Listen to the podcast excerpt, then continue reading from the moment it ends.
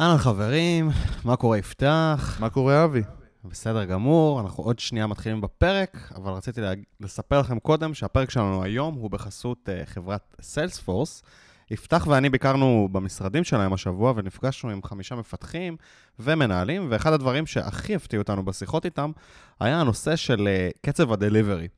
גם יפתח וגם אני, שנינו מגיעים מעולם הסטארט-אפים, וגם יצא לנו לעבוד בעבר בחברות גדולות.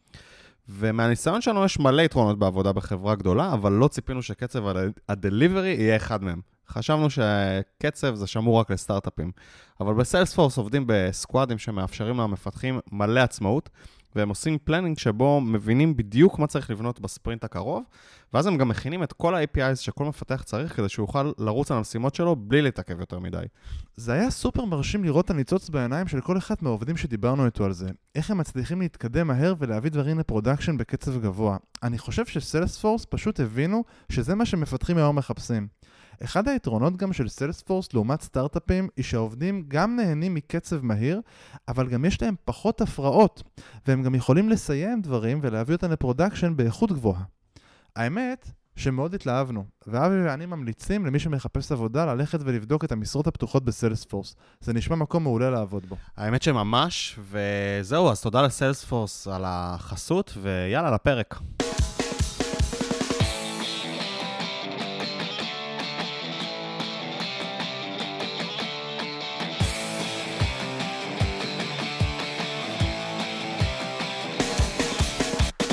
שלום, ברוכים הבאים לפרק מספר 88 של מפתחים חסרי תרבות. ההסכת. טוב. תאריך היום, ה-20 לנובמבר 2019, בוקר טוב, יפתח בר. בוקר טוב אבי עציוני, מה נשמע? בסדר גמור, קצת עייף הבוקר, כן. אבל uh, קפה ונתעורר. ובוקר טוב לדניאל לריה? לריה. פתאום לא הייתי בטוח איך אומרים את השם משפחה, זה תמיד קורה לי. כמו כולם, זה בסדר. מה העניינים? על הכיפאק, שמח להיות פה. גם אנחנו שמחים שאתה פה, סוף סוף. אה, אז דניאל, אתה אה, VP R&D ב-Monday. כבר מלא זמן רציתי שנעשה פרק עם Monday, יש לכם מלא דברים מעניינים לפטפט עליהם. אז על מה אנחנו מפטפטים היום? אז היום נדבר קצת על התרבות שלנו בפיתוח, ואיך בעצם אנחנו מכווינים אותה כלפי אימפקט ולא דליברי ודברים אחרים. מגניב. אוקיי, מגניב. דניאל, אז מה התפקיד שלך ב-Monday? אני אמרתי, VP R&D. אל תצעק עליי. אוקיי, סליחה, אז אני לא מקשיב קצת, מה, גם לי יש בוקר, אל תהיה כזה. אה, יופי, דניאל, אז מה הוויפים שלנו בעצם להיום? אמרנו על מה נדבר, אבל מה... תראה, בגדול, ננסה ככה לתת כל מיני שיטות שעזרו לנו ודברים שאנחנו ככה למדנו לאורך הדרך, גם מדברים טובים וגם מדברים שנכשלו קצת, על איך אפשר לקחת את הכוח הזה של הפיתוח ובעצם להפוך אותו למאוד אפקטיבי. כלומר, לראות שהוא מביא את המקסימום value שאפשר ללקוחות בסופו של דבר, אה, עם כל דבר שעושים. אז זה ככה מה שננסה לשתף היום. אוקיי, אז בעצם אנחנו מדברים על אימפקט, נכון? כן. אז מה שאימפקט זה בעצם מה שעכשיו אמרת, זה מה הערך כן, שאנחנו... תראה, אימפקט זו מילה כזאת שכולם מדברים עליה, ואני חושב שזה חצי buzzword כזה, אבל כשאנחנו מדברים על זה, אז בגדול אנחנו מנסים לקשור את זה לדברים שבסוף מתרגמים ל-value אמיתי בעולם. בסדר? זה דברים שהם לא איזה מדדים סינתטיים פנימיים שלנו, אלא דברים שעשינו, הצלחנו להבין שהם משפיעים על העולם האמיתי, הצלחנו גם לראות את ההשפעה הזאת, למדוד אותה. אה, דברים כאלה הם נקראים אימפקט. Uh, כמובן שזו הגדרה שהיא, אתה יודע, היא מאוד מאוד, uh, בסופו של דבר, זה דרך מחשבה, זה פחות בקטע של להגדיר כל דבר uh, בשחור ולבן, אבל כשאנחנו מתייחסים על אימפקט, אז זה value בעולם האמיתי, בגדול. מגניב. Uh, האמת שלא, סיפרת שאתה VP אבל בוא נספר טיפה על עצמך ככה איזה רקע קצר. מגניב. אז uh, קודם כל, uh, אולי נתחיל uh, uh, ממה שאני עושה כרגע, אז בעצם קצת יותר משלוש שנים אני עובד ב-Monday. Uh, עוד מהתקופה שזה היה The Pulse, uh, בזמנו שהגעתי, אז בעצם uh, היינו שבעה אנשים בפיתוח. וואו. Uh, כן, קצת ככה, החברה כולה הייתה סדר גודל של uh, 30 אנשים. כמה היום? היום אנחנו בפיתוח קרוב ל-60. וואו, uh, יאללה. כן, ובחברה קצת יותר מ-350, שני משרדים, גם בישראל וגם בניו יורק. ובאמת ככה, סתם, אפילו בגידול בלקוחות, אז אתם יודעים, היינו סדר גודל של ככה או ARR, 5, 5 מיליון ARR שהצטרפתי סדר גודל, היום אנחנו קצת יותר מ-110. ARR זה annual recurring revenue. בדיוק. כן, כן. זה למען מאזיננו. כן. תתן באיזה מילה מה אתם עושים רק, שנכיר. אז Monday זה בעצם פלטפורמה שעוזרת לצוותים לעבוד טוב יותר ביחד, לממש את הפוטנציאל שלהם כצוות.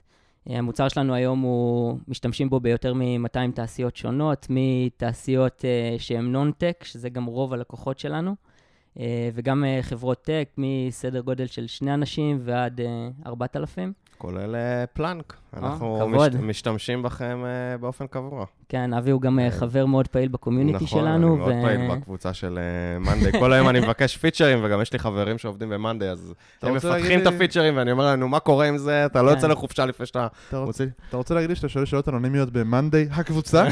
האמת שלא אנונימיות. הן לא אנונימיות, וכן, אבל כן, אנחנו באמת, כן, אנחנו באמת החלפנו פה את אה, ג'ירה במאנדיי, ואנחנו... We never looked back.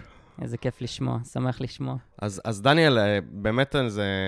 דווקא בגלל שאני ככה מכיר אתכם ואת החברה, אני שומע את המילה באמת אה, אימפקט, הרבה אנשים גם שעובדים אצלכם, זה משהו שהוא מאוד ב-DNA שלכם לדבר על אימפקט, ומעניין אותי מאיפה זה התחיל. זה היה משהו שאמרתם, אנחנו רוצים להיות מוכווני אימפקט, מה זה אומר להיות מוכווני אימפקט, ואנחנו נייצר את החברה ככה, או שזה פשוט התגלגלתם לתוך הסיפור הזה?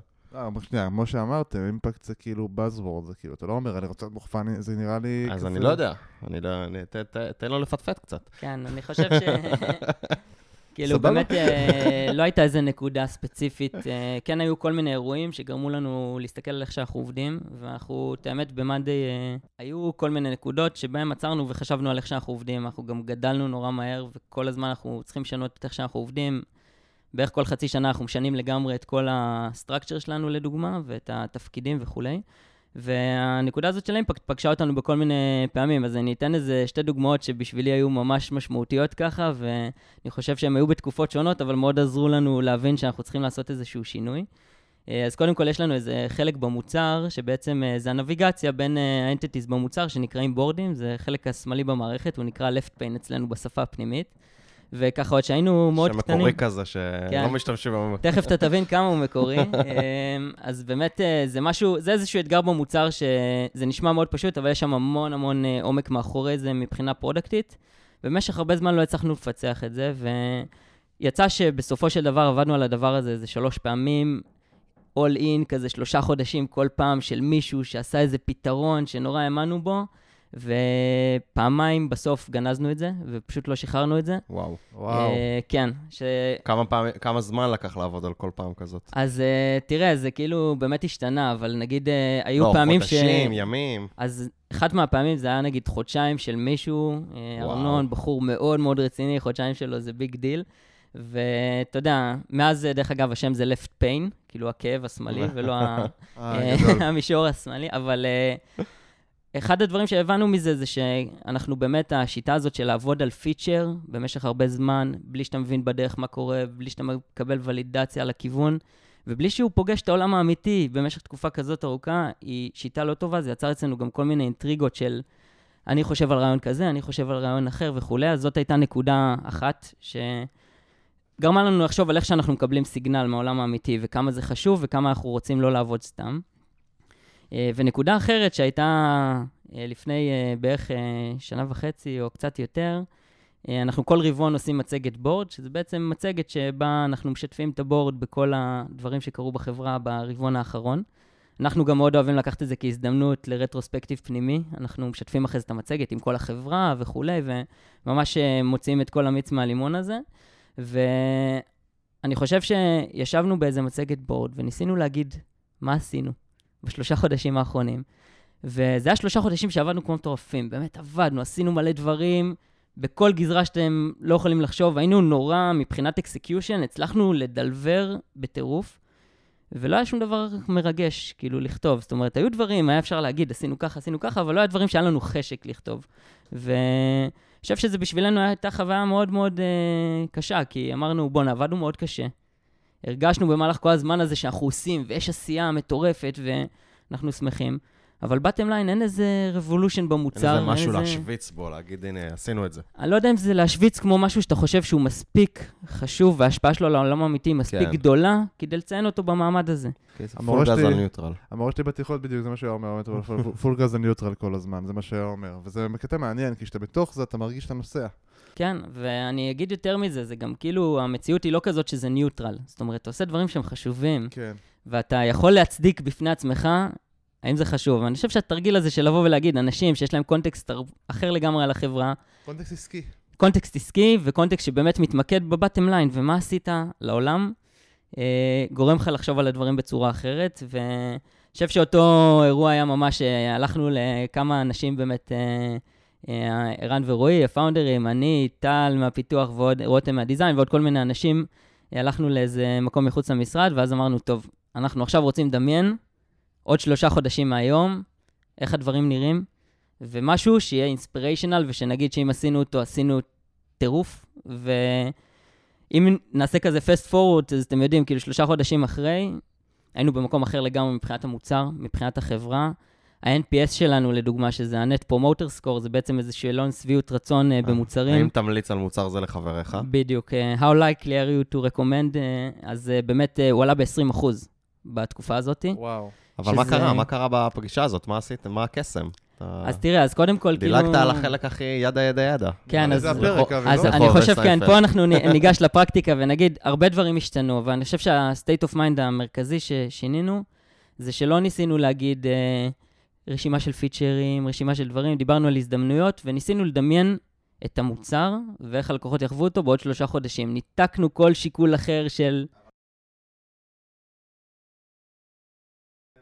לא, באותה תקופה, זו הייתה האמת תקופה שהיא קצת מוקדמת, אבל באותה תקופה היה לנו פשוט רשימה ארוכה של פיצ'רים. שאנחנו לפי, בוא נגיד, אה, עשינו איזשהו אססמנט, כן? אבל היינו... לפי תחושות בטן עשיתם את זה? זה היה לפי, בוא נגיד, תחושות בטן פלוס, בוא נגיד ככה, אוקיי. כן? היה לנו, באותה תקופה גם אה, לא היה product בחברה.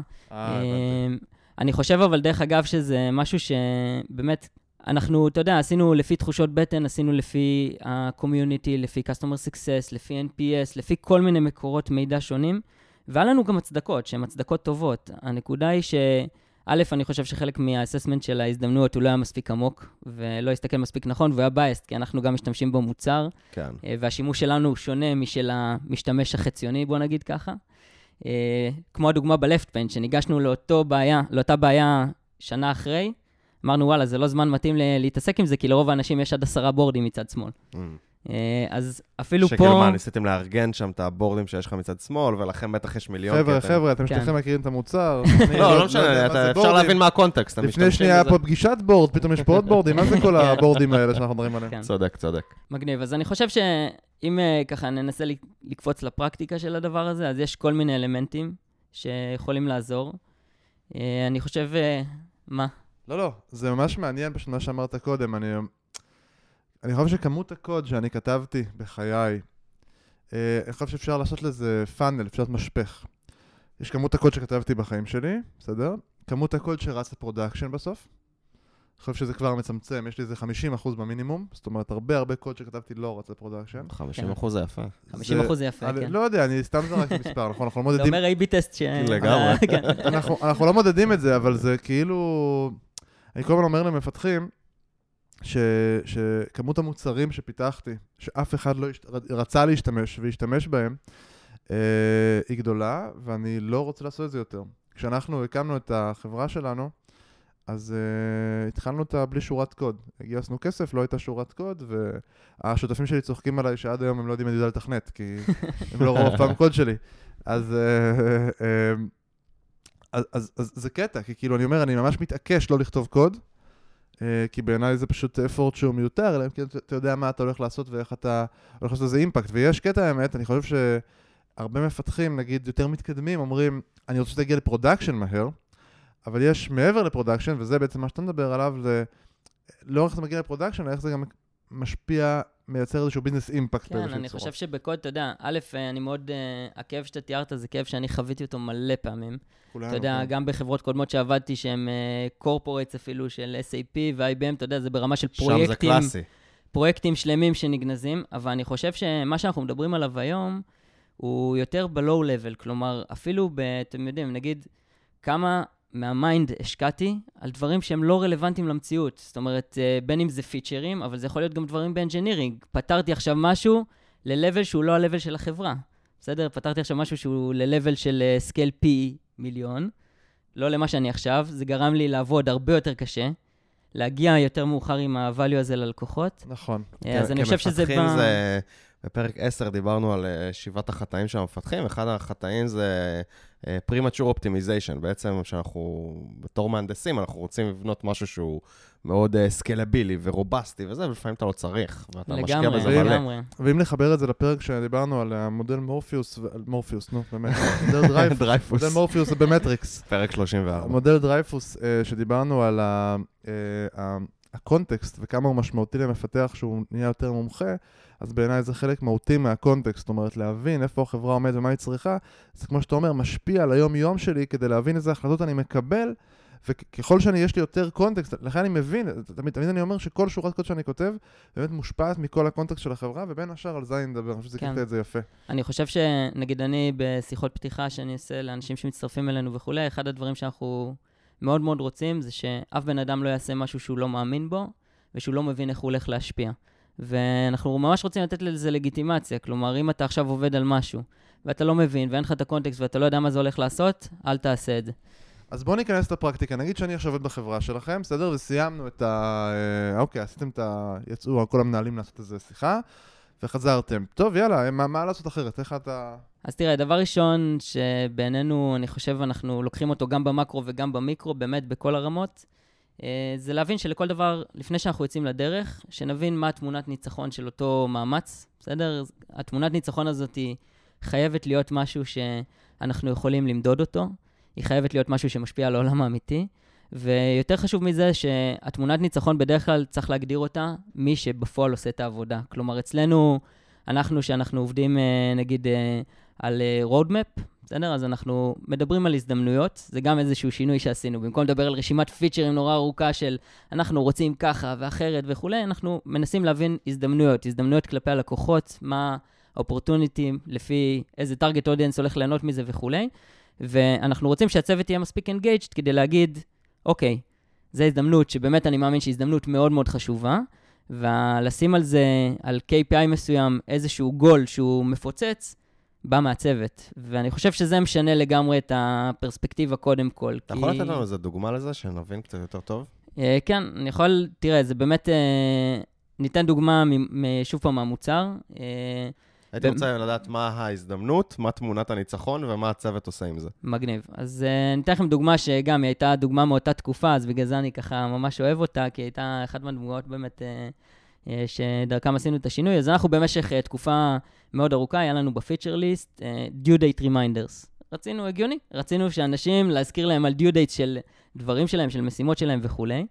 Uh, ובאמת שניגשנו לעשות את זה בצורה חדשה, שדרך אגב, פה היה בחור בשם גיל הירש שממש עזר לנו המון עם לבנות את זה באותה תקופה, באמת, אה, את כל המתודה הזאת.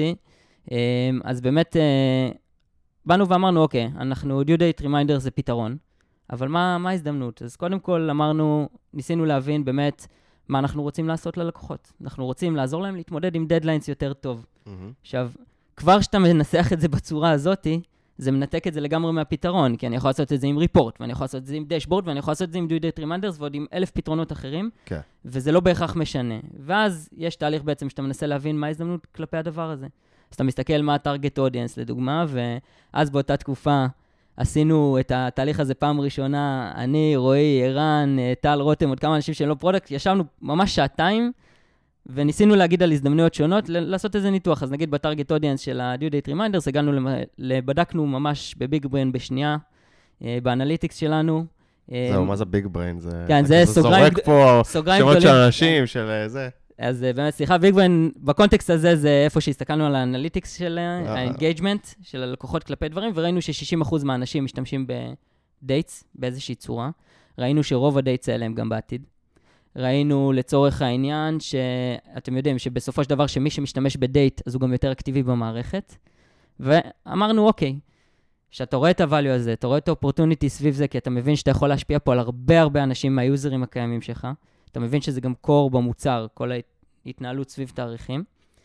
אתה בעצם אומר, אוקיי, זה משהו שאני מעריך אותו כהזדמנות גדולה, כי אני מבין שאם אני אצליח אפילו לגרום לחצי מהאנשים האלה להשתמש יותר, או לעוד X אחוז מהאנשים להשתמש בדבר הזה, אני אזיז ממש את ה top line של החברה, שזה כמה אנשים הם weekly actives, אז... אה, אוקיי, אז- אז... אז כאילו, רגע, ניתן לי רק, אני... כן. סליחה שפשוט... גיל, עובד עם יובל, השותף שלי, והם עשו ביחד הבוטקאמפ, בגלל זה אני מכיר את זה טוב, כן, אז ככה, אתה מכיר את זה המטריה. מזכיר. אז באופרטוניטי שאתה מתאר בהזדמנות, זה בעצם, אתה אומר, יש לי רעיון, אוקיי? עכשיו, זה לא רעיון לפתרון, זה רעיון לבעיה שאולי שווה לת- לתקוף. זהו, האופרטנטי זה בעיה. רגע, זאת בעיה שאולי שווה לתקוף, ואז מה שתיאר עכשיו דניאל זה בעצם אה, שהוא מתחיל למצוא evidence, אוקיי? הוא. מתחיל למצוא בעצם אה, הוכחות, עכשיו זה לא צריך להיות הוכחה מוכחת לגמרי, כאילו הוכחה זה יכול להיות, דיברתי עם חמישה לקוחות והם הם אמרו לי שזה מפריע להם, או הסתכלתי ב analytics וראיתי שיש drop ב funnel, אוקיי? כאילו ראיתי שאנשים אה, אה, הם מפסיקים להשתמש במוצר בדיוק באיזשהו שלב שהוא רלוונטי לדבר הזה, וזה בעצם evidence, ואז כשאתה מביא את זה ככה, אתה אומר, תראו, ההזדמנות הוא לעשות משהו שסביב ה dates, כי אני רואה שאנשים מסתבכים עם זה, והנה ההוכחות שלי. מהמם. וכשאתה מביא את זה לצוות בתור opportunity, גם אם אתה מפתח אגב וגם אם אתה product manager, אתה מביא את זה לצוות, אז אתה יכול להביא גם מה שנקרא proposed solution, להגיד, נראה לי שכדאי, ש... נגיד... נראה לי שכדאי להשתמש. זה כבר לא אבל לא. משנה את האמת. בדיוק, זאת זה אומרת, כבר זה פחות לא... אצלנו נגיד, אה, מה שאתה מתאר, זה בעצם ה kick-off meeting שעושים. נכון. אה, ובאמת, הרעיון זה לבנות נרטיב, בסדר? וכמובן שאתה... ה- בוא נגיד, ה-KPI של אותה ישיבת kick-off זה שכל מי שיושב באותו חדר, בסופו של דבר, ב- כבר באמצע השיחה מתחילות לרעוד לו הרגליים, כי הוא אומר, איזה מפגרים אנחנו שלא עשינו את זה עד היום. נכון, הוא מבין את ה opportunity בעולם האמיתי. כן. וזה יכול להיות באמת evidence של qualitative, כמו user surveys, אה, ללכת לדבר עם לקוחות וכולי, זה יכול להיות quantitative, שזה engagement, או יש באמת המון המון דברים, ממש פישטנו את זה בדוגמה עכשיו, אבל ה bottom line זה שאתה רוצה להגיע למצב שכל הצוות מרגיש שזה הדבר הנכון, ויש לך איזשהו KPI.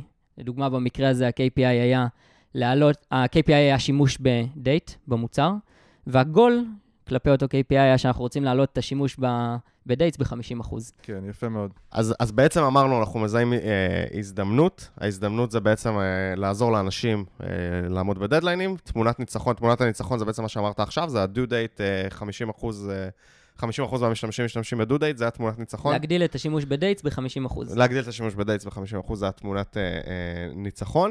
ואז אמרת שבעצם זה הולך לצוות, והצוות בעצם מחליט מה לעשות. שזה, כאילו, בסוף אנחנו פודקאסט למפתחים, אז זה מה שמעניין אותי. מה זה אומר הצוות מחליט מה לעשות. מגניב. אז קודם כל, מה, מה קיבלנו ברגע שעשינו את זה ככה? אז דבר ראשון, יש לך ownership מלא של הצוות. זה אומר שבעצם, אה, אתם יודעים, הצוות יושב עכשיו, הוא לא קיבל איזו הנחתה של ספק או איזה משהו כזה, יושבים באותו שלב, או רשימה של משימות. או רשימה של משימות, או לא משנה מה, יושבים באותו שלב ה product, dev design, ובעצם עושים בריינסטורם, ומנסים להבין מבין החלופות של הפתרונות שעולות בבריינסטורם, לנתח איזה פתרון יותר מתאים ואיזה פתרון פחות מתאים כלפי הגול. בסדר? מה יזיז בסופו של דבר את הגול? אז יש פה עבודה משותפת של כולם. כל המפתחים בעצם אה, משתתפים בדבר כזה? כן, כן. אנחנו בעצם, אצלנו, מי שעושה את העבודה הוא זה שצריך לקבוע מה עושים, מהמם, והדרך שלנו פשוט לשחרר את זה, שזה משהו מאוד קשה לשחרר.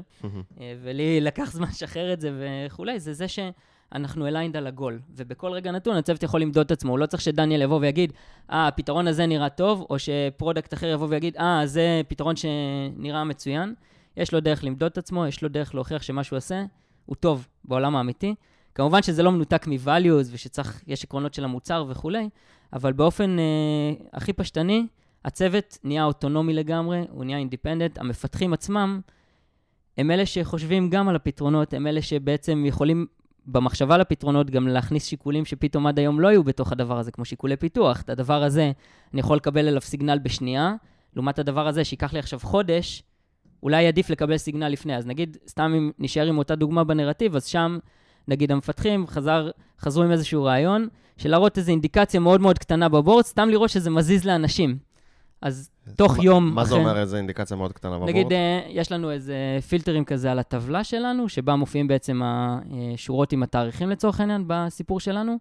הם הוסיפו אייקון שאומר, האם יש לי משימות שעבר זמנם. מהמם. היה ברור לנו שזה לא יהיה המוצר בסוף, היה ברור שאתם יודעים שבסופו של דבר אה, יש לנו עוד דרך ארוכה, אבל הם רצו לקבל signal מהר, וה product הוביל את זה שנעשה את הדבר הזה, והמפתחים הובילו את זה ביחד, וה designer, וכולם ביחד חשבו על הרעיון הזה, והבינו גם שזה זמני, שזה הולך להיזרק, ומה המטרות של זה. ובעצם זה הוולידציה עם המציאות, ואם נחזור לסיפור שעבדנו פעם על משהו שלושה חודשים, ואז בדקנו אם הוא טוב או לא, אה, וזה היה מאוד סובייקטיבי, אז פה המפתחים בכל רגע נתון מקבלים ולידציה, כל הצוות מקבל אני ולידציה. חושב שגם כשמדברים לא הרבה הבנתי. אבל בדוגמה רגע, ברגע ששמתם את הדבר הזה, מה ראיתם? מה כאילו, ברגע ששמתם את הדבר הזה שזה מציק ליוזרים שלכם? אז א', רצינו לקבל קודם כל רצינו להזיז משהו. רצינו שיהיה תגובה מבחינת הלקוחות לדבר הזה, כלומר, רצינו לראות שאנשים מתחילים להסתכל על זה, ושהם מש- ממשיכים להסתכל על זה לאורך זמן. זאת אומרת, שה-view הזה של אה, משימות שעבר זמנם, זה משהו שמעניין אותם. אה, עשיתם view חדש? לא הבנתי. זה לא היה view, זה היה סתם זה- איזושהי אינדיקציה על הפילטר. משהו על המסך, שכאילו אומר לך... ואז- ואז אתה עבר- לוחץ, עבר אתה לוחץ. עליו, ואתה רואה בעצם את המשימות שעבר זמנם. אוקיי, אז אתה רוצה. לראות שאנשים לוחצים על הכפתור הזה. אז אני רוצה לראות שאנשים לוחצים על הכפתור הזה, כאילו. אני רוצה לקבל מהם פידבק של, וואי, מגניב, אבל הייתי רוצה ככה וככה וככה וככה. הבנתי, אוקיי, הבנתי. וקיבלתם את זה, ואז קיבלתם סיגנל שזה חשוב. כן. שזה בעצם כאילו, במקום לפתח עכשיו פיצ'ר שלושה חודשים, עשיתם משהו שהוא מאוד מאוד מהיר לפיתוח, אני מניח, כדי לפתח signal. כדי לפתח signal, ואז, ואז אפשר על זה לבנות בעצם גם ללמוד יותר טוב. זה קלאסי, מה שאנחנו מדברים תמיד ב agile, כאילו שאנחנו משחררים משהו, לומדים ממנו, כן. אה, ו- ומכווננים אה, לפי זה. לגמרי. אנחנו, יש איזה, אה, כאילו, משהו שאנחנו אומרים תמיד על הדבר הזה, שאנחנו לא רוצים חוויית unveiling, שצוות בא, אומר, הנה הפתרון הענק שסוגר את כל הפינה מאלף עד תף, ואני בטוח כן. שזה זה. אנחנו רוצים ללמוד over time עם כל הזמן סיגנלים, אז זה, זה דבר, כאילו, שהיה ממש חשוב. אז יש לי שאלה. אז עכשיו, היה לנו הזדמנות, ואמרנו שאנחנו רוצים לשפר ב-50% את ה-KPI הזה. איך מחליטים כמה זמן אני עובד על זה? אז יפה. שאלה אז, מעולה. כן, זה, זה אחלה שאלה, ואני לא... ב- בסופו של דבר, אנחנו... הסייקל שלנו הוא רבעוני. אנחנו כן רוצים להגיע למצב, והגענו לזה, ואנחנו כל הזמן עובדים לדייק את זה יותר, שאם אתה מרגיש שהגעת למיצוי, או אם אתה מרגיש שהגעת ל... אה, זאת אומרת, הגעת למה שרצית, או לא הגעת למה שרצית, לא קיבלת את הסיגנלים שחשבת שתקבל, תעצור שם ותעשה ריבלואציה. אז אנחנו כן עובדים במוד רבעוני, אבל יש צוותים שבמהלך הרבעון משנים לגמרי את מה שהם עושים. אה, ויותר מזה, יש דברים שאנחנו גם משאירים אותם יותר מרבעון, כי אנחנו רואים שעלינו על מחיר זהב, כל דבר שאנחנו עושים אוקיי. נותן עוד ועוד אבל- ועוד, אבל- ואז אנחנו נותנים יותר. את זה הבנתי, אבל אני, אני שואל את השאלה הזאת בכוונה, כי אני אומר, אז אני נגיד הגעתי בתחילת רבעון, ועכשיו יש לי הזדמנות הזאת, ואז אמרנו, וואו, נראה לנו ממש חשוב לעבוד על ההזדמנות הזאת של שינוי ה-KPI ב-50%. אז בעצם אומרים, יאללה, נותנים רבעון, ואחרי רבעון, כאילו, כאילו ניתן רבעון, ואו שנ, שנצליח להגיע למדדים ונעשה את זה באמצע, אה, כאילו, אתה מבין, איפה... לא, אז גם פה יש את אותה שיטה בדיוק. אנחנו כל שבועיים עושים איזו ישיבת סינק, שבה בעצם הצוות מציג מה הוא עשה, איזה, בוא נגיד, דמו. זה, זה לא דמו בהכרח, זה יותר uh, להראות מה עשינו, מה ניסינו, להסביר את ההיפותזות מאחורי כל דבר שאנחנו מנסים לעשות, מה ניסינו להשיג, ודאטה. ששם התפקיד של ה product הוא באמת מאוד מאוד משמעותי בלהוביל את הדבר הזה. כן, אה, שוב, אבל אני שואל, כי זה נורא חשוב. אז לא, אז נגיד אתה מגיע ל sync של אחרי שבועיים, אתה רואה ששום דבר לא קרה, אז זה נקודת החלטה. אפשר להגיד, אוקיי, אנחנו עדיין מאמינים בזה שלא פיצחנו את זה וממשיכים, או, תקשיב, צריך לחשוב מחדש. אני, אני לא שואל את זה בטעות, כי כשאתה מפתח ואתה מקבל עכשיו את המשימה של אה, אה, 50% עלות ה-KPI, אוקיי, של ה, את, ה, את המדד הזה של המשימות, ש- אנשים שיעמדו במשימות שלהם, או יוזביליות בדייטים, אז אתה אומר, יש לך מלא רעיונות. עכשיו, חלק מהרעיונות שלך, יש לך דברים הקצרי טווח שאתה עושה, אבל לפעמים אתה רוצה לכתוב עכשיו מוצר תשתיתי, אמיתי, נכון? כדי לסגור את הפינה הזאת ולעשות את זה כמו שצריך. אז אני שואל את זה כי יש הבדל ב state of mind של מפתח, של יש לי שבועיים לעבוד על זה, נכון. ואז, ואז יגידו לי, יגידו לי אם אני יכול להמשיך או לא, לבין, אוקיי, יש לי עכשיו חודשיים וחצי, יש לי זמן לחשוב רגע ולעשות design ולהבין כאילו גם... כי יש trade-off בין הדברים האלה. נכון, אז אני חושב שא', זה לא כל הדברים נראים בדיוק ככה. כלומר, אנחנו כן, יש הרבה דברים שבמקום לנסות להבין שפגענו, אנחנו פשוט מנסים uh, לעשות uh, תשתית מאוד מאוד טובה ורחבה. Uh, אולי נדבר על זה בהמשך קצת, אבל אוקיי. בגדול, אני חושב שבסופו של דבר, אנחנו רוצים, אם uh, ככה ננסה לזקק את זה לכ- לכלל, אנחנו רוצים שכפונקציה של המאמץ, ככה יהיה לנו signal כלפי אותו דבר.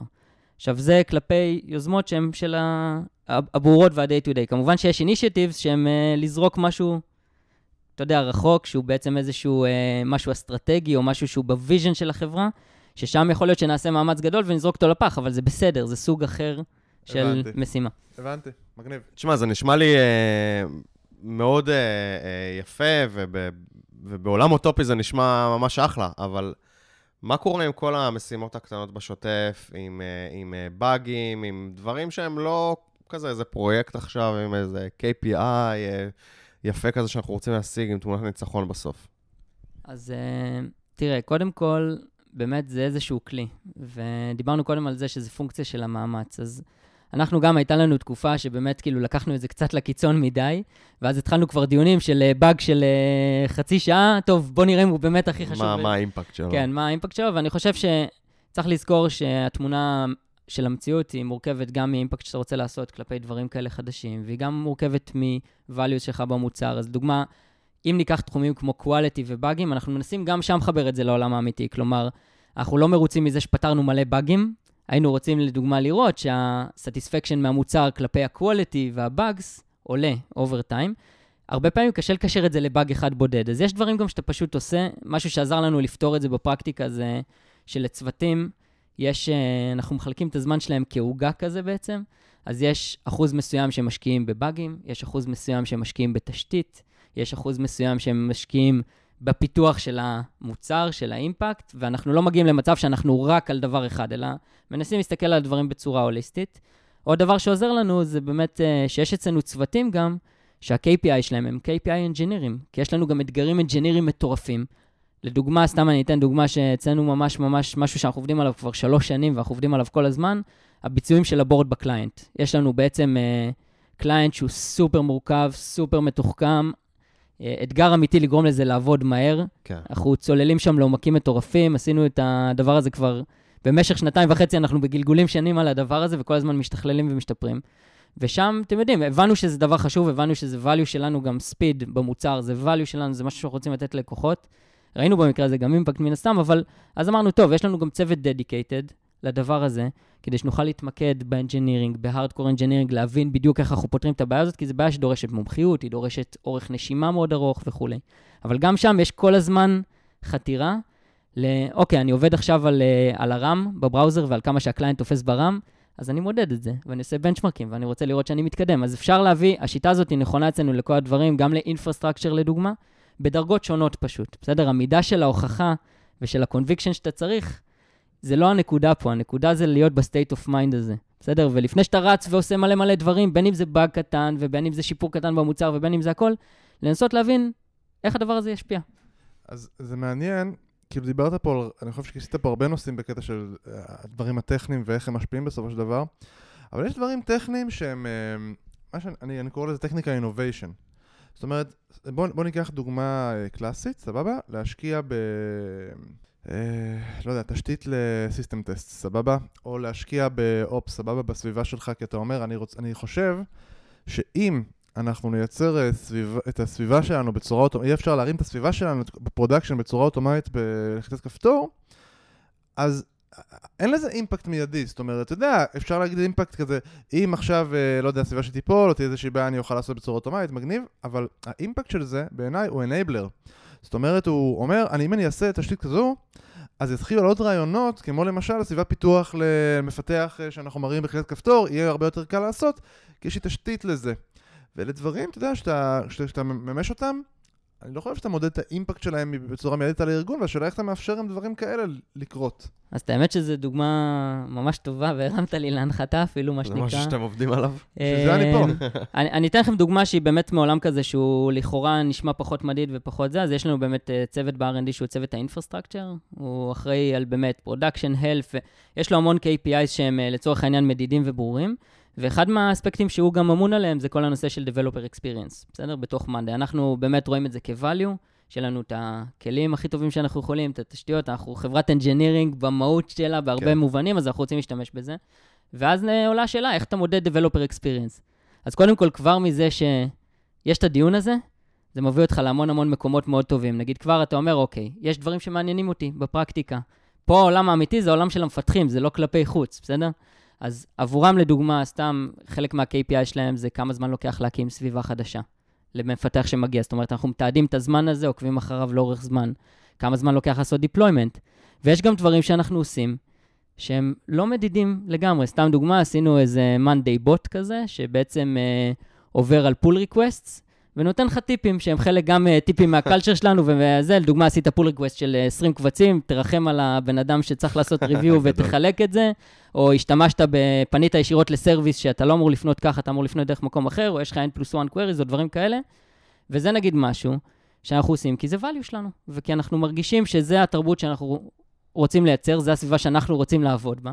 אז חשוב מאוד לא להיות מאוד מאוד strict על הדבר הזה ולהתייחס למהות, ולא לזה, יחד עם זה שבכל רגע נתון, השיחה הזאת של מה אתה רוצה להשיג, תמיד מובילה אותך לפוקוס. תמיד, תמיד, תמיד, גם בתשתיות, גם בסקיוריטי אה, וכולי. מגניב. אני, אני, קודם כל, זו תשובה מעולה, ואני פה כדי להרים, אז אני שמח שזה הצליח להרים לך הנחתה, אבל אני רוצה לשאול, לחדד אולי את השאלה שלי. לפעמים אני אומר לעצמי, סתם דוגמה, יש בעיות שחוזרות לעצמם הרבה פעמים, ואני אומר לעצמי, אם עכשיו, נגיד, אני אעשה איזשהו רידיזיין למערכת, אני בכוונה אקח את זה למקום שהוא לא Developer Experience, כי Developer Experience הבנתי. מגניב, זו הייתה תשובה מעולה. אבל אם עכשיו אני אעשה redesign למערכת, נגיד, ואני אחליט שלא יודע, לכל, אה, אין לי מושג, אה, כל מה שאני מוציא feature אה, זה מייצר איזשהו version, ולא יודע, כי זה יאפשר לנו אחר כך לעשות version control ולתת עוד value ללקוחות כאילו בשלב מסוים, אתה יודע, שוב, זה enabler טכני, זה innovation טכני, זה מעולם לא- בחיים לא יבוא מה product. זה לא רלוונטי ל-Developer Experience, כי שוב, כי מדובר פה באיזשהו, שוב, design טוב יותר כדי להיות גנרי יותר ולעשות דברים טוב יותר. זה מקומות שלפעמים אה, יש להם מקום, והשאלה איך זה בא לידי ביטוי בתוך הסיפור הזה. אני מסכים שלא צריך להיות אה, אה, דתי, אבל מעניין אותי איך זה, איך, אתם, איך זה מביא אצלכם, איך זה בא אצלכם לידי ביטוי. אז את האמת שזה באמת שאלה מעולה. אני חושב ש... תראה, אני אתן לך דוגמה, ואני חושב שההתקדמויות הכי גדולות שהיו לנו במוצר בשנה וחצי האחרונות, הם בדיוק מסוג הדברים שאתה אומר, שהבנו שבמקום לעשות משהו אחד ספציפי ולבלות שעות בלהחליט אם עושים א' או ב', אמרנו, טוב, אנחנו צריכים תשתית, גם במוצר וגם בפיתוח, שתתמוך בזה, שתאפשר לנו לעשות הכל, בלי להחליט. ואני אתן לכם דוגמה. אה, שוב פעם, מהבורדים שלנו זה הטבלה בעצם, יש כל מיני סוגי עמודות, ובאמת, היה לנו במשך תקופה מאוד ארוכה, שבעה סוגים של עמודות. בסדר? עמודות שמציגות סטטוס, שמציגות בן אדם וכולי, וכל הוספת עמודה הייתה משהו ששברנו עליו את הראש, היה עבודת פיתוח של שלושה חודשים וכולי, וחלק מאותה תקופה שסיפרתי עליה, אמרנו, טוב, אחד הדרכים שמעודדים את זה, שנחשוב על תשתיות בפיתוח ושנחשוב על דברים שישנו את חוקי המשחק, מה שנקרא, זה שנשים פתאום איזה יעד מטורף. ובאותה תקופה, נגיד, ששאלתם מה היה באותה ישיבה, אמרנו, טוב, עוד שלושה חודשים אנחנו רוצים לראות את המוצר עם 30 סוגי עמודות. Mm. עכשיו, באותו רגע אתה אומר, טוב, קודם כל, אם נעשה את זה כמו שעשינו את זה עד עכשיו, כנראה לא שלא לא, לא נגיע למקום כן, הזה. גניב. ואז הלכנו וחשבנו, במקרה הזה טל, שהוא הטק-ליד שלנו, שהוא בחור uh, באמת מאוד מאוד uh, מבין גם את המוצר וגם את הביזנס, וגם יש לו ראייה הוליסטית מאוד מאוד על החברה בכלל. אז הבנו באותה נקודה שאנחנו חייבים לעשות תשתית. והוא הלך ועשה תשתית לאיך מפתחים קולום במוצר, ודרך אגב, מה שרצינו להוציא מהתשתית הזאת, ה-KPI שלה היה שלפתח קולום חדש. א', זה יהיה לממש רק את ה business logic של ה column הזה. זה נשמע מאוד טריוויאלי, אבל column אצלנו יש להם שלוחות בכל המערכת, mm-hmm. וזה לא, לא פשוט, מבחינת גם product וגם engineering. Uh, והדבר השני זה שבן אדם שרוצה לעשות column, זה ייקח לו יום אחד. וכדי לעגן את זה ככה כמו שצריך, יש אצלנו אירוע שבאמת, אני חושב, הוא היה אירוע מאוד מאוד מכונן, ב-29 למאי לפני שנה, אה, שנה שעברה, לפני שנה וחצי, שבו בעצם עשינו איזשהו columns-a-thon, ובעצם רצינו ב columns-a-thon שכל בן אדם ב-R&D ביום אחד יהיה מסוגל לכתוב column חדש. ואני חושב שפה מה שזה גזר בעצם, זה שבאנו והיינו צריכים לחשוב על תשתית שהיא תהיה תשתית מפלצתית, והיה שם פיצוחים ברמת ה engineering מטורפים, ועבודת עומק מאוד מאוד גדולה, וזה נכון, אז לא אמרנו פה מה יהיה האימפקט של 30 קולומים, מה... אני חושב שפה זה היה מתודולוגיה קצת שונה, אבל ה bottom line זה שאתה יודע, א', אנחנו מאוד מאמינים בשיטה הזאת, מאז עשינו את זה לוויזואליזציות ב board שעשינו, ב, אתה יודע, בשלושה ימים איזה שש ויזואליזציות חדשות, ול dashboard widget שעשינו, ולא מזמן עשינו, באמת, לפני שבוע וחצי עשינו האקתון כזה על אינטגרציות. בשלושה ימים כל ה-R&D עבד על אינטגרציות, וחיברנו עוד 25 מוצרים אחרים למוצר. מגניב. והכל הדבר הזה נובע מתשתית מאוד מאוד טובה, ואני חושב שדרך אגב, כפרקטיקה בכלל ל-R&D ולפיתוח, לעשות כזה אקאטון שבו כולם צריכים להיכנס לעולם תוכן שהם לא מכירים ב-day to day, זה המבחן הכי טוב שיש לך לתשתית. אנחנו ממש ראינו באקאטונים האלה, איך שהתשתית אבל, היא... אבל התשתית היה לפני זה, המחשבה על התשתית. אז המחשבה לפני... לפני האקאטון. המחשבה על התשתית הייתה לפני... האקאטון הוא, האקאטון הוא ההוכחה. האקאטון הוא הטסט. האקאטון הוא כן, באמת הטסט. הוא הטסט, אתה מבין? כן. כי אם בן אדם בא, וקודם כל אנחנו רואים את זה לפי מי שכתב את התשתית, כמה הוא עסוק במהלך האקאטון, כמה כל הזמן מושכים אותו, כאילו, יש לי שאלה, יש לי שאלה, לא פה וכולי. זה גורם לנו לחשוב מאוד על איך אנשים נכנסים לתחומים חדשים. זה גורם לנו לחשוב על clarity ומה הנקודות בקוד ש... אתה יודע, יש נקודות בקוד שהן pivotalיות בפרויקט, ואתה חייב שהן יהיו מדויקות ושיהיה סביבם הרבה הרבה מחשבה ו brainstorming, לעומת דברים אחרים שזה מעל התשתית, ששם אתה יכול לרוץ יותר מהר, הדבר הזה הוא enabler גם מטורף לכל השיטה הזאת של האימפקט קודם, כי פתאום לעשות דברים במוצר, גם שהם מאוד מאוד עמוקים, הם יחסית קלים, אה, ואני חושב שזה משהו שאנחנו מאוד מאוד משתמשים בו. אנחנו גילינו, דרך אגב, שלשים לעצמנו דדליינים שהם לכאורה נשמעים לא הגיוניים כמתודולוגיה. זאת אומרת, אנחנו תמיד אומרים, אם תבקש ממני פי חמש, אני אצטרך לשנות לגמרי את איך שאני עובד. אם תגיד לי, תעשה 20% יותר, אני פשוט אעבוד יותר קשה. אז אנחנו עושים לעצמנו דדליינים כאלה, וזה יוצר לנו פוקוס מטורף, מגניב לה. ומייצר engineering גם שהוא ברמה מאוד מאוד גבוהה, כלפי הדברים שהגדרנו אותם כקור.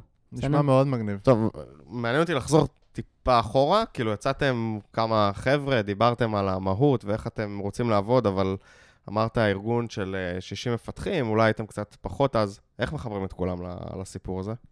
אז אני חושב שזה משהו שמאוד מאופיין אצלנו בחברה. אנחנו רוצים באמת, קודם כל, ליצור מצב של שותפות אמיתית, בסדר? אנחנו מאמינים ששקיפות זה דרך מאוד מאוד טובה לעשות את זה. ואנחנו רוצים שלאנשים, כמו שנאמר פה קודם, ואני מאוד מסכים, שהם חייבים שיהיה להם את ה context המלא. הם חייבים שיהיה להם את כל המידע, הם חייבים להבין את העולם האמיתי, בלי באפרים, בלי כל מיני דברים, בלי דרך proxies וכולי. ויש הרבה דברים שאנחנו עושים בחברה בכלל, לכולם, ובפרט לפיתוח, בין אם זה נגיד אה, SMS יומי עם ה top line metrics של החברה ולראות איך התקדמנו כל יום, בין אם זה שאם תיכנס אלינו למשרד אתה תראה דשבורדים, אה, שבאמת יש מאחוריהם הרבה מחשבה מה ה-KPI שהם מציגים ומדברים עליהם, נגיד כל יום ראשון אנחנו עוברים על ה-company goals לאותו חודש ורואים איפה אנחנו נמצאים, אה, בין אם זה באמת, אה, אתם יודעים, לייצר מצב שבו אנחנו כל הזמן צמודים לעולם האמיתי, דרך פידבקים מהמוצר, נגיד לא מזמן התחלנו להביא לחברה איזה פרויקט שנקרא Stories Worth Telling, פעם בחודש באים ארבעה לקוחות, אנחנו מטיסים אותם מחו"ל, ועושים באודיטוריום, מי שרוצה לראות, איך הם משתמשים במוצר ואיך מאנדיי שינה להם את החיים. מגניב. אז הרעיון זה לחבר לעולם האמיתי. ואני חושב שעוד דבר שלמדנו זה שבאמת חייבים לחבר את זה, את כולם מ-day one. זאת אומרת, גם זה השפיע מאוד על התהליך onboarding אצלנו, לדוגמה, שאנחנו, אחד האלמנטים הכי משמעותיים אצלנו ב onboarding, זה שהדברים הראשונים שאתה עובד עליהם, עשית, יש לנו deploy אחד שהוא deploy בשביל המסוגלות, אה, לשנות איזה טקסט שהוא translated, איזה דברים שבאמת אין בהם כמעט שינוי קוד רק כדי לעשות את הטבילת אש הראשונה, ומיד אחרי זה אנחנו רוצים שתהיה לך משימה, שאתה תוכל קודם כל לעשות את ה announcement ללקוחות, בין אם זה בתוך המוצר, יש לנו חלק שבו מפתחים product design, מכריזים בעצם על פיצ'רים חדשים. אמ. יצא לנו כבר בן אדם שכאילו, הוא עשה את זה בשבוע הראשון שלו, וקיבל פידבק מחברים שלו שמשתמשים במוצר, והם היו. ב excitement מטורף, וזה חיבר אותו בטירוף לאללה. לעולם האמיתי.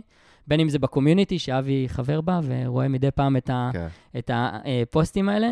ובאמת, אני יכול לתת לכם דוגמה שככה זכורה לי מאוד בנושא הזה, שמזה גם כאילו אנחנו הבנו שזה הדבר שאנחנו רוצים לעשות. הצטרפה אלינו מישהי כבר באותה תקופה באמת, אה, שקוראים לה תות, והמשימה הראשונה שלה הזאת הייתה להוסיף right click ל board עם אפשרויות. זו הייתה משימה שמבחינת complexity הייתה יחסית נמוכה.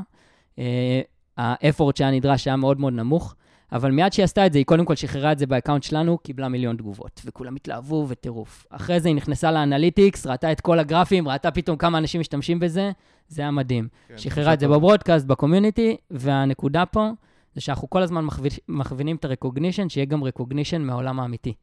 בסדר? זאת אומרת. לא שזה מישהו מתוך החברה אומר, מדהים, זה גם חשוב. כן, אנחנו להרגיש- גם משתמשים במוצר של אה, עצמנו, וזה להרגיש את כיף. האימפקט שלך בעצם. כן, כן. ולחבר אותך מ-day one לדבר הזה. אז זה ככה גם נקודה שלדעתי מאוד מאוד חשובה, אה, בלייצר את התחושה הזאת, כי ברגע הראשון שאתה פוגש את זה, זה מדהים. גם, במ- גם במקרה שהוא דרך אגב לא טוב, אתה עושה משהו שנראה לך ממש ממש טוב, והוא לא מזיז כלום, זו חוויה מאוד טובה.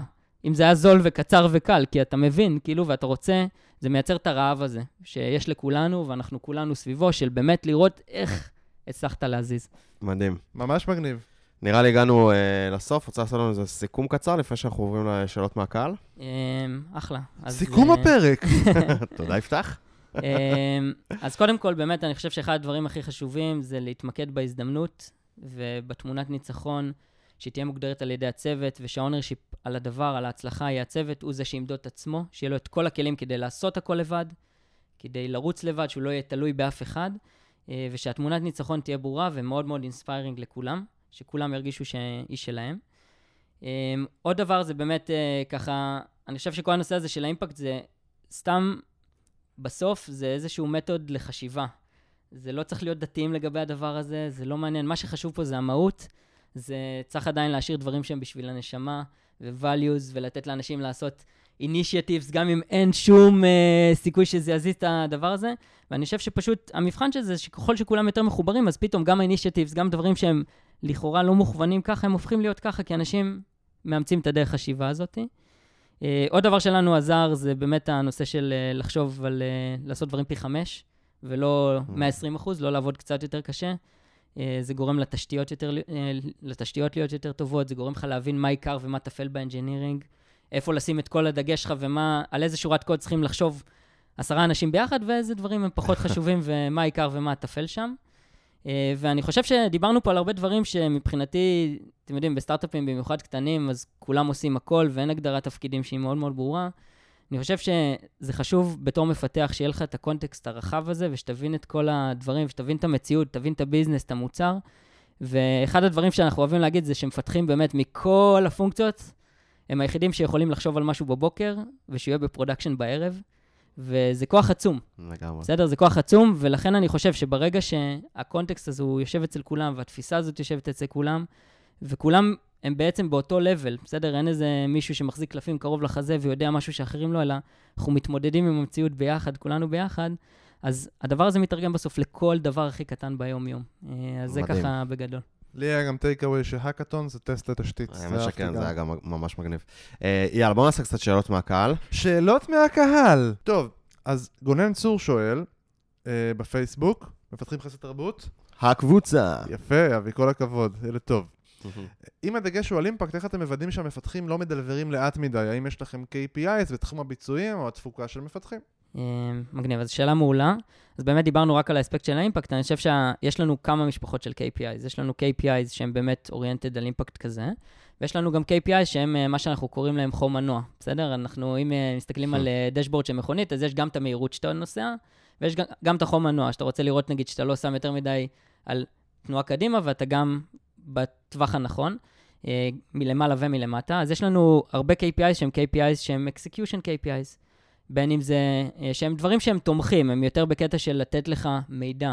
בסדר? האם לדוגמה, אה, כמה זמן לוקח לטפל בבאג חמור? בסדר? כאנקדוטה. האם אה, לצורך העניין הצוות מדלבר כמו שהוא רצה לדלבר? בסדר? אבל זה דברים, א', שבדרך כלל הצוות עושה אותם בשביל עצמו, באמת כדי להבין שהוא הולך בכיוון הנכון, שהוא עושה משהו שהוא sustainable, כדי להצדיק מהלכים נגיד מאוד גבוהים של תשתית, אז יש לנו KPI סביב פרפורמנס לדוגמה, אה, שונים, בסדר? וכל באמת דומיין אצלנו מגדיר לעצמו סט של KPI שהם גם על execution וגם על impact. execution זה תנאי הכרחי, זה גם מאוד קשה להגיע ל-execution טוב, זה נושא שלם בפני עצמו ובאמת נושא מורכב, אבל מה שאנחנו מנסים להגיד פה בשורה התחתונה זה שצריך גם וגם, זאת אומרת, אתה חייב execution KPIs שידפקו כמו שצריך, וזה ארגון engineering, כמה הוא חזק וכמה הוא מקצועי וכמה הוא עמוק וטוב.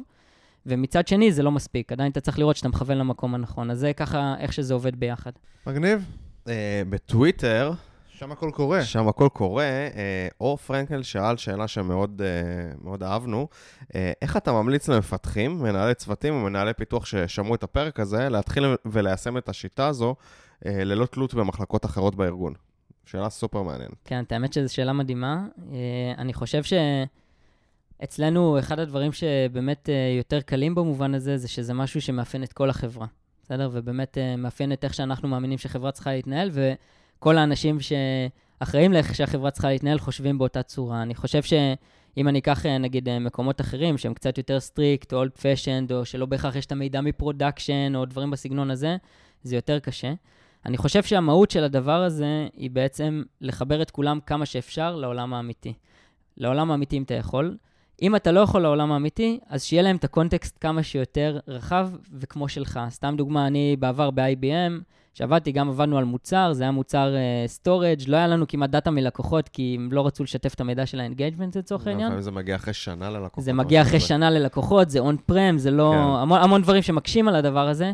מה שכן, אבל, לדוגמה, שהיינו יושבים על איזשהו ספק שבדרך כלל אה, יושב עליו רק נגיד ראש צוות ואיש product וכולי, אז אנחנו החלטנו שאנחנו לא רוצים, אנחנו רוצים מההתחלה, מהרגע הראשון, שכל הצוות שעובד על זה יעבור על הדבר הזה, יבין את זה טוב וכולי. ואני חושב שגם שם זה עשה שינוי, כן? גם שם זה העלה את ה ownership של הצוות, זה העלה את ה... בסופו של דבר את ה engagement שלנו, ואת זה שאנשים יכולים להציע דברים שבאמת משנים ב scope הזה, בסדר? אז זה באמת, בכל סביבה צריך לייצר את זה בדרכים שונות. כל הדברים שאני אמרתי זה מעולמות ה SaaS ומעולמות המוצרים שהם אה, consumer facing, וזה באמת אתגר, איך עושים את זה במקומות אחרים. צריך לתרגם את זה, אי אפשר... אור פרנקל שאל גם עוד שאלה, בשאלת המשך לזה, האם זה חייב להיות מושרש top down או bottom up? לפי מה שאתה ענית, גם ב-Monday וגם ב-IBM זה היה קצת top down. top down. אז דווקא, דווקא ב-IBM אני יכול להגיד שהיה המון שונות בין הצוותים.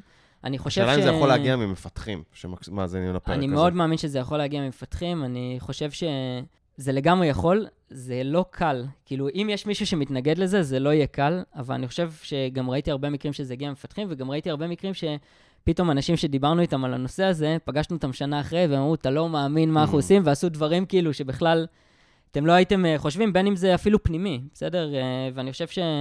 נגיד אה, לשים דגש בדמו שמה שלא עובד או לא יצא, לא מראים אותו, כל מיני דברים, לא מראים פרזנטציות. יש לזה המון המון השלכות אחרות שאפשר לעשות. זה יהיה יותר קל עם כולם בראש הזה, אבל אני לגמרי מאמין שגם מפתחים שהם מוערכים, ואנשים חשוב להם שיהיה להם טוב, וחשוב להם שבאמת uh, לשמוע את דעתם, שזה לדעתי בכל ארגון שהוא בריא חייב להיות כן. ככה.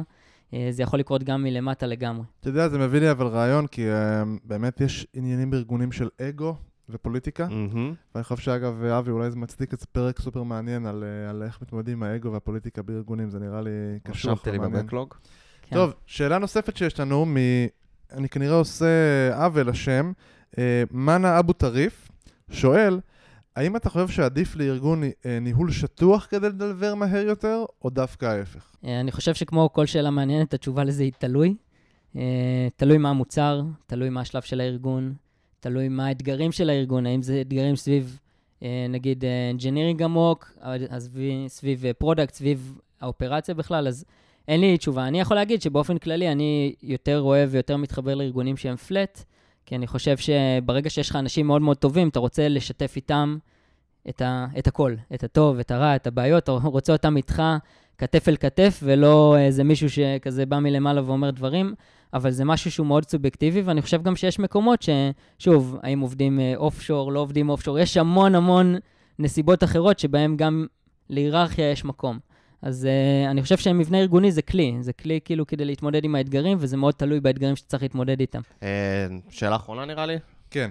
אז אה, עומר אה, ון קלוטן, שהיה אצלנו בפרק 76, שואל, איך מונים מצב שבו האימפקט הוא רק לטווח הקצר, ונותנים מקום ליוזמות יותר ארוכות טווח? Um, אז אני חושב ששוב, אנחנו לא דתיים לגבי הדבר הזה. אני יכול להגיד שהנושא הזה של קונטקסט רחב מייצר מצב שבו פתאום אנשים גם מאתרים בעיות או דברים מאוד מאוד מאוד עמוקים, שדורשים גם הרבה עבודה. סתם דוגמה, אצלנו יש אה, מישהו בשם עומר, שהוא אחד מהאנשים אה, בפיתוח, שהוא באמת, אתה יודע, נגיד, אה, רצה מאוד לגרום לזה שנשדרג את ה framework העיקרי שלנו במונוליט בסביבת production. זה פרויקט מטורף, שכדי לעשות אותו risk free ללקוחות, יש שם עניינים אנג'ינירים כבדים ביותר והמון המון מאמץ. ואני חושב שחלק מזה שכולם מסביב מבינים שעומר מבין גם את התמונה כמו שאנחנו מבינים אותה, זה גורם לדיון הזה להיות הרבה יותר, אה, בוא נגיד ככה, הרבה יותר על הקרקע. וגם הוא, שהוא הצדיק את זה, הוא פשוט, את התהליך של להצדיק את זה, הוא עשה בפני עצמו. כי הוא רצה בעצמו להבין שזה דבר זה חשוב. זה סופר חשוב. אבל אה, לגמרי, יש לנו גם פרויקטים, אתם יודעים, שבאיזושהי, לפני אה, אה, שנתיים כתבנו את כל הבורדים שלנו מ-Backbone, העברנו אותם ל-React, שזה הפרויקט engineering של לעשות את זה ב production, side by side. כן. אה, שזה היה מדהים.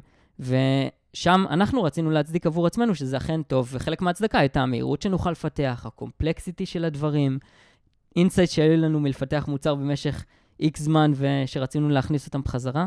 אז אני חושב שלגמרי יש מקום לדברים האלה, וזה מאוד מאוד חשוב שזה, יקרה, שזה יקרה. אה, וחלק מזה זה לדאוג, אנחנו נגיד דואגים בדרך כלל, א', שיש לנו צוותים שזה מה שהם עושים, בסדר? כדי שזה לא יתחרה על אותם משאב, כדי שאני לא אצטרך להגיד מה יותר עדיף לי, feature או לשפר את התשתיות. כן. זה דבר ראשון. ודבר שני, גם שלא היה לנו צוותים ייעודיים לזה, רצינו לראות בכל Q שיש עוגה. זאת אומרת שאין רק טייפ אחד של משימות, ושאנחנו גם מקדמים דברים. ונגיד, אחד האתגרים שאנחנו הולכים להתמודד איתם השנה, לדוגמה, אנחנו הולכים לעשות את השלב הבא של הארכיטקטורה של המערכת, אה, שהיא מאוד מטורפת וכולי, וזה מהלך שאנחנו שלושה חודשים אחרונים רק ב-learnings עליו, וללכת לחברות ולהסתכל ולהבין אתגרים ולעשות דיונים וכולי, והוא יימשך איתנו כל השנה, כי הוא טוב. מהלך מאוד מאוד עמוק. אז מדהים. יש מקום, וחייבים לקרות שזה... חייבים לראות שזה נכנס בתוכנית הכללית, ושיש מקום גם לדברים האלה, כי בסוף זה... בלי זה אנחנו נמות. דניאל, היה ממש מרתק. ממש מעניין, מרתק בהחלט. אה, זהו, אנחנו מזמינים אתכם להצטרף למפתחים חסרי תרבות הקבוצה! בפייסבוק, אה, שם אנחנו מעלים פוסט כל פעם שמגיע אורח אה, לדבר איתנו, ואתם יכולים לשאול אותו שאלות, וגם אה, בטוויטר, שם הכל קורה. כמעט הכל קורה שם. אה, אתם מוזמנים, מפתחים חסרי תרבות בטוויטר, אה, וזהו, שיהיה לכם יום קסום. יום קסום. יאללה ביי.